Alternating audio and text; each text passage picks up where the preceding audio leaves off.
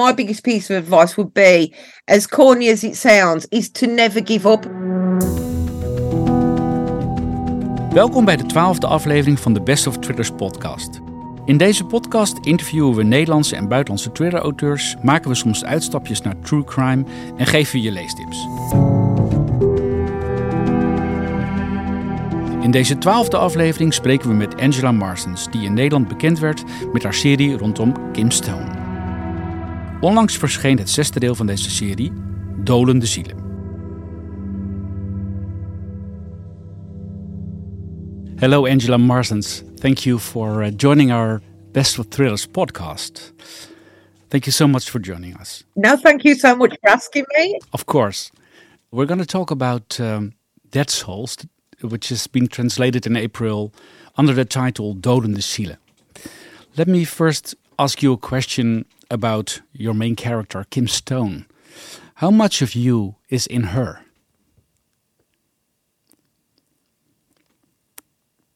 Not not very much. I think in some ways Kim Stone um, has characteristics that I'd like to have. So I th- think when I'm writing, I kind of, you know, put myself into a situation of what would Kim do? And that's a bit like, what would I like to do? Um, I do have better social skills than Kim Stone has, I like to think. Um, but I'm not as forthright or as direct as, uh, as she is. I'm not quite that um, confident. So um, I like to think some of the humour um I have, but no, there's uh, there's very little of um Kim Stone in me, or, or vice versa. She's just a very strong character in my head. Sometimes I wish I was a bit more Kim Stone, but uh no, I'm not. That's loud and clear. And so it's her confidence you're jealous about, and furthermore you hope she has your humor. Yes, I think sometimes, you know, she's so confident in any given situation. Mm-hmm, mm-hmm. Um, I'm not always that confident, more confident with, you know, people I know, but Kim Stone will place herself into any situation and has very little regard um, for people's opinions or judgments, you know, of her actions or of her personality. Um, so I think in, in some ways we could all do with being a bit more Kim Stone. So, um, yes, I mean, I like to think, you know, when when she makes jokes that, you know, I've got a bit of that humour in me, because I, I do like to make people laugh if I can. Um, but but that's about as far as it goes. I, I, I do definitely have better social skills, and I'm not quite as rude to people as she is, right, thankfully. Right. And talking about those social skills, uh, in uh, Dolende Zielen, Dead Souls, Kim has to work with another team, so she's tested there uh, very much. Um, can you tell us, how does she feel about that? Oh, it took her completely out of her comfort zone, um, but that's exactly what I wanted to do, um, was to give her a situation. I love to present Kim with situations that even I don't know how she's going to handle. Um, so she found it difficult, I think, working with the dynamics of a completely new team. Um, she'd been working with their own team long enough to understand everyone's strengths and weaknesses, but with a new team, she had to try and um, get to know new people. But also, I think what was difficult for her was sharing the authority on a case, mm-hmm, and mm-hmm, not being in sole control of everything that, that, you know, that was being done or being instructed. So I think that was a real challenge for her. So she's very much challenged by you, by putting authority above her and putting her in an, in another team. Very much so. And that, that was the intention, because even I didn't know how she was going to respond, because I'm not really a planner. Um, so I often put Kim into situations just to see how she will react. I was wondering if Kim did surprise you in her actions. Oh, she always surprises me. Yes, it's a, it's a very strange thing, and it does make it, it appear as though um, she's a real person. But I suppose in some ways she is. But she often does things that, that surprise me. I'll have an idea for a storyline, or, you know, a scene to go a certain way, and then once I start writing it, I'll realise that actually Kim wouldn't say that, or she wouldn't do that. So yes, she does take me by surprise, um, which does sound a little bit strange, but it, it, it does happen. Even I never know what she's going to get up to next. It seems to be very great to create a person in your books and get surprised by the same person. Sounds lovely. It is, but that's what keeps it fresh. That's what keeps it fun for me. Yeah, can imagine. Because I'll start and I'll, I'll have a vague idea of where I want to go. And then organically things will change because of certain characters doing or acting in a way that I hadn't allowed for. But that is what yeah. keeps it fun. Um, if I planned it, there would be no room for that organic movement um, of the storyline or the characters, so it does keep it fresh. Yes, and it works. And it keeps it um, a very, very enjoyable process for me. Sounds like a lovely job, Angela. Oh, I love my job. my dream, my dream was always to write books, so it's a fabulous so? job. I mean, it's not like a job. no, no. When, when did you, this dream start then? It started probably um, early teens. Um, I, I, oh, I always loved reading, mm-hmm. um, but my English teacher asked if she could bring in some books that were above my reading age. And I started reading those books. They were Andrea Newman books, and they tended to focus on um, relationships and the intricacies of emotion, excuse me. And I was hooked.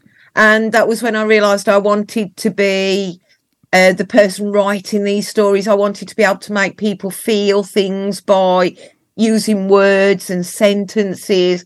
And from, from that point on, I just used to write um, for hours. I'd just explore feelings. I would just describe scenes or people, uh, okay. make up stories to people that I saw walking by in the street. Mm-hmm. Um, and all I ever wanted to do from that point was to was to write stories that people would enjoy. Okay. And was your decision to write thrillers uh, immediately taken, or was that also later on? No, I, I began writing women's fiction, and it came from just a need to tell a story that occurred to me. My first um, book, uh, which is now called The Forgotten Woman, was about um, two women from very, very different backgrounds that shared um, an addiction to alcohol. Mm-hmm. And that was a, a story I wanted to tell, just to um, look at the the effects of alcoholism. It, the, it doesn't attach itself to any class or type of person. Mm-hmm. Um, and then I sort of like, I'd always enjoyed reading crime. Mm-hmm. But after many, many years of rejection, I thought, oh, uh, you know what? I'm going to have a go at a crime book. I've got this idea. There's this character that's in my head um, and has been for years. I'm just going to let her out. Yeah. And I'll probably get halfway through the book and it will die a death. But at least I know I've tried. Um, and it was at about thirty, forty thousand words that the pencil just seemed to develop a life of its own. And before I knew it, I was at ninety thousand words, and I had a, a, a completed book, and that book was Silent Scream. Um, so I, I didn't think that I could write a crime because okay. I, I don't plan. Um, so yeah, that, that was my first, uh, first shot at writing crime, and that became Silent Scream. So very interesting. I was, I was very, very lucky that that was received so positively. Yeah.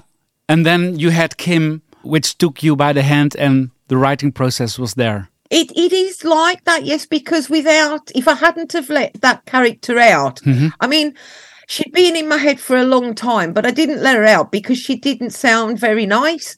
And I thought, well, if I don't like her, then readers aren't going to like her. But when I wrote Silent Scream, I just thought, you know, I'm going to write this character. I'm going to set it in the Black Country where I live and I know and everything that's familiar to me. And it, it, I suppose it was kind of, I'd spent a lot of years writing books that I thought editors and agents would like, but not what was true to what I wanted to write. Okay. And okay. Silent Scream was really, I suppose, that my first honest book of of just doing what I wanted to do without thinking of agents and publishers. Right, right. I spoke to Catriona Ward uh, a couple of podcasts ago, and she told me that her book was a, in her words, a fuck you book. Like, I'm going to write the book that I want, and then she had success. Sounds familiar. That is absolutely right, though, yeah. Because in, in a way it was. Yeah, it does sound familiar because I went against sort of like what I thought were the rules. I thought I needed to set it, you know, somewhere glamorous that people um, would be able to relate to, and that, you know, I needed a likeable character. And, and it was like this voice in my head wasn't likeable. And the Black Country mm-hmm. in the West Midlands is, is far from glamorous, but it's all what I know and what is familiar. So yeah. That is absolutely bang on. So yes, I suppose it was that book for me as well. That's a good advice for everybody who wants to write and get published. Be yourself and write what you yourself want to read or write. And or definitely. Write. Right. Definitely. Definitely. And, and, and also never, never, I suppose my biggest piece of advice would be, as corny as it sounds, is to never give up. I mean, I was being rejected for twenty-five years. Um, and then, you know, one small digital publisher took a chance on me with Silent Scream. Mm-hmm. And that was it. That was the beginning of, you know, the dream for me. Yes. Um, and to always remember why you started writing in the first place. Great. Thanks for sharing your uh, experience and advice. The fact that Kim Stone is not her in her own team, of course, um, has influence on uh, Kim Stone's feelings herself, but also um, it has consequences for uh, her team. Could you sketch us what uh, what is going on in her team while she is away? I think without Kim at the helm, they're kind of forced to find different dynamics because Kim is very clearly the leader. Um, and so everyone looks to her for the guidance and support. And without Kim being there, they've kind of got to re... They've got to make new relationships with each other, I suppose, mm-hmm. is, is what happened. Because, you know, uh, people who weren't particularly close... Um, Stacey and Dawson, they, you know, they became closer because without Kim there... Um, it's like finding another support system. So I think it forced all of her team to evaluate, you know, their, the the dynamics of, of their relationships within that team. Yes, yes. And that's a very good, as you wanted, a side story in the story, the story of her team, the rebalancing there. That's uh, very interesting.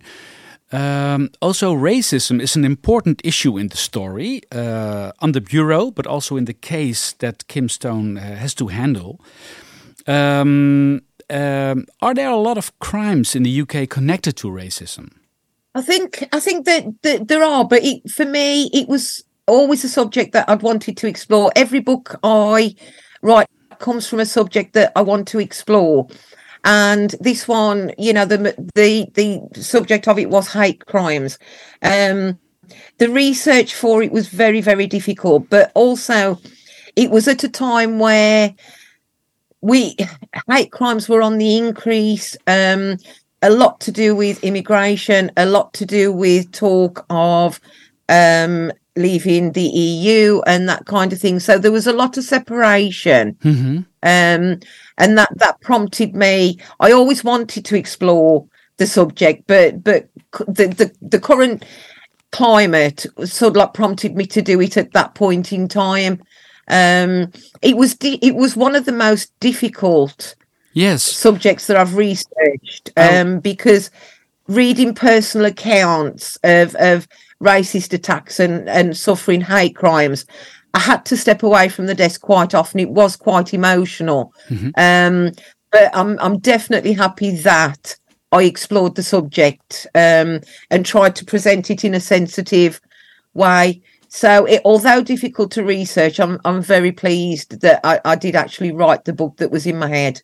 Yes, in the letter in the book, which is published with the book. You tell the readers that this was a difficult book to write for you, and I quote, "There were moments that the research took me to, to a place of such disgust and despair, I truly wondered if I should continue. I have always wanted to understand the motivations behind people who choose to perpetrate hate crimes against any kind of minority group, as it is a mentality so completely beyond my own comprehension." Unquote. Um, uh, very understandable. Yeah. What what I was um, thinking when I when I um, read this this letter, did you, while writing or when you finished the book, um, have you had the idea that you were in the minds uh, of the uh, criminals? Uh, did you, by writing the story, come closer to understanding those motivations or uh, understand what happens with the the minds of those people? No, I think I think it actually drove me further away, because the more I read about personal accounts of what people had suffered, mm-hmm. due just because they were part of a minority group, it actually pushed me further yeah. away. Mm-hmm. That are it made me even less understand how other people could do this kind of thing to anyone. Yes. Um, And the only conclusion that, you know, I could come to was just fear and ignorance. Mm-hmm, and, mm-hmm. you know, because to, to brandish everything as evil is, is, I suppose, not an easy thing, but it, it's it's a generalisation. And, you know, I just, I, I could not, I could not get in the head of anybody mm-hmm. that can, you know, treat people so abhorrently due to either the colour of their skin or their gender or their sexual preference, not anything at all. Um, no. So, no, I think in some ways it, it, it pushed me further away. Pushed you further away, which I can fully understand. And I think you're right by mentioning the fear aspect. Absolutely. And, and you know, there the, are, you know, it happens in the workplace, it happens everywhere. Um, you know, but when you've got people trying to live just, you know, a decent, quiet life, and, you know, they get the homes attacked, they get attacked just walking down the street, called names, physical attacks, death threats, and mm-hmm. to have to live with that level of fear, you know, it, it just, I mean, I suppose as well, you know, I'm in a same-sex relationship. We've, my Me and my partner Julie have been together for, you know, over thirty-five years, mm-hmm. um, and we've never suffered too too much. But we can certainly understand, to some degree, being part of a minority. Yes, my own personal circumstances, you know, were probably a, a, yes. as well, um, you know, a reason for wanting to explore the the subject. I fully understand. Let's get to the story. Um, as the story begins, archaeologists find human bones. Within hours, the spot becomes a complex crime scene. But a lot more is going on. The suicide of a young man, a shooting near the crime scene, a murder on a journalist, to name just a few events. The question is, are they connected to the grave? And if so, how are they connected? How does this work for you? Are they connected before you write, or do they get connected while you write? Well, you obviously did answer that question, but perhaps you can um, uh, say more about it, because you said, I am not a planner. Yes, um, sometimes I know if I want a story to come together, and other times I plan or, or think I'm going to keep it separately. But as I'm writing, I have an idea and think, oh, I know what could happen in a few chapters' time that would pull these stories together. Um, so it, again, it, it's back to it being quite organic, that I don't always know what's going to happen.